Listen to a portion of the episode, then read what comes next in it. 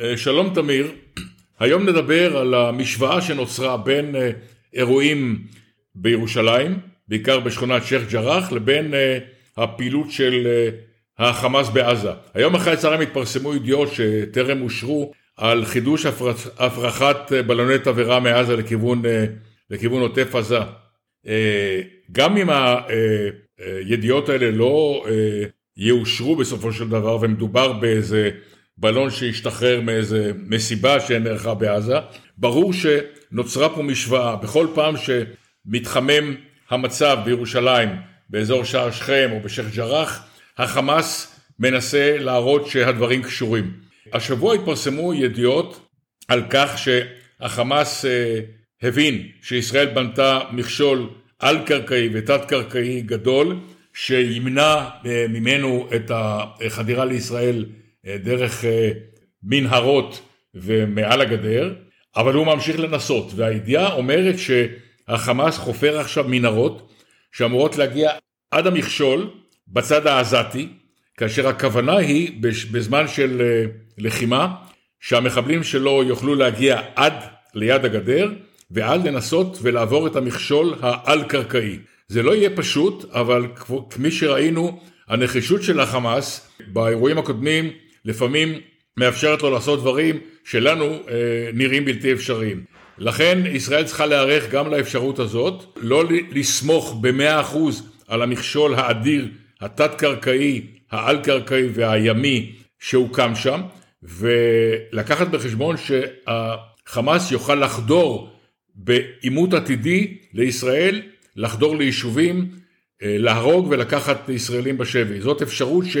לא צריך להתעלם ממנה, כי אה, במצבים כאלה שהוקם אה, מכשול כזה, אה, יכולים אנשים לחשוב, הנה פתרנו את הבעיה והבעיה פתורה. הבעיה לא פתורה, הבעיה טופלה בצורה מאוד מאוד רצינית, בהשקעה עצומה, אבל צריך לקחת בחשבון שתמיד יש דרך להתגבר על כל מכשול. כמו שפורצים כספות של בנקים, של דלתות פלדה ששוקלות 20 טון, פורסים גם אותן, גם במקרה הזה של המכשול האדיר שנבנה, אה, החמאס יוכל להתגבר עליו בנקודות מסוימות, בשיטות מסוימות. לכן בהחלט צריך לשים לב ל, לרצון הזה של החמאס, וכמובן לשים לב לעוד דבר, בחודשים האחרונים, אמנם שורר שקט מבחינת ירי רקטות, אבל מדי כמה ימים יש דיווחים על ירי רקטות לים מול עזה. מדובר בניסויים של החמאס, ברקטות חדשות מדויקות יותר, הם מקבלים דרך כל מיני מעברים, דרך מצרים, דרך סיני, דרך כל מיני מקומות, אה, חלקי רקטות שמקורן בדרך כלל באיראן, מגיעות בדרך לא דרך לעזה, הם משפרים את הטווח ואת הדיוק של הרקטות שלהם, וגם זה דבר שישראל צריכה לקחת בחשבון. לגבי מה שאמרת, לגבי חפירות אה, מנהרות אל המכשול, יכול להיות שבאמת הם ינסו להגיע אל המכשול תת-קרקעי ולנסות לעלות מעליו, כיוון שהם לא יוכלו לרדת מתחתיו, כי זה עמוק מדי ומגיע לתהום. האפשרות השנייה היא לנסות ולתקוף את כוחות צה"ל שנכנסים לתוך הרצועה, לתקוף אותם מהעורף. בין המכשול והאזורים שהפלסטינאים מסתובבים בהם, יש אזור שעבר חיסוף, אזור אה, סטרילי שלא מאפשרים להם אה, לעבור בו. לפעמים אה, נכנסים עדרים ו- וחקלאים, אבל בגדול זה אזור שלא מסתובבים בו. כשצה"ל ייכנס לתוך אה, שטחי הרצועה, אה, במקרה ותהיה כניסה כזאת, חמאס או הג'יהאד האיסלאמי יוכלו לנסות לנסות לתקוף כוחות כאלה מאחור בהפתעה, ולא רק לקדם את פניהם בתוך השכונות מלפנים.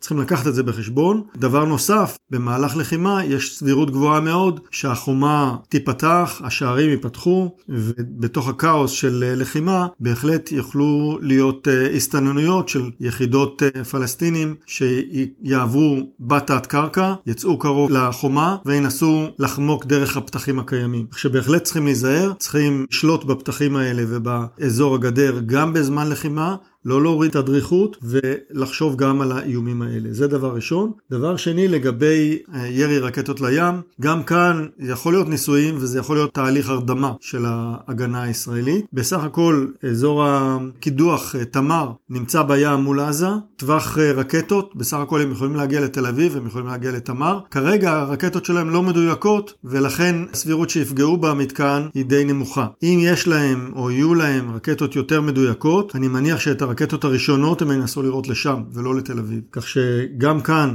ספינות חיל הים נמצאות בשטח ומגינות על המתקנים האלה, אה, לא צריכים להוריד את הדריכות ובמהלך אה, ימי לחימה או מול ניסויים כאלה צריך להרים את הערנות ולהגן בהחלט. אנחנו נמשיך ונעקוב אחרי המצב בעזה ונקווה שהמצב הנוכחי לא יידרדר ללחימה. תודה אריה ולהתראות.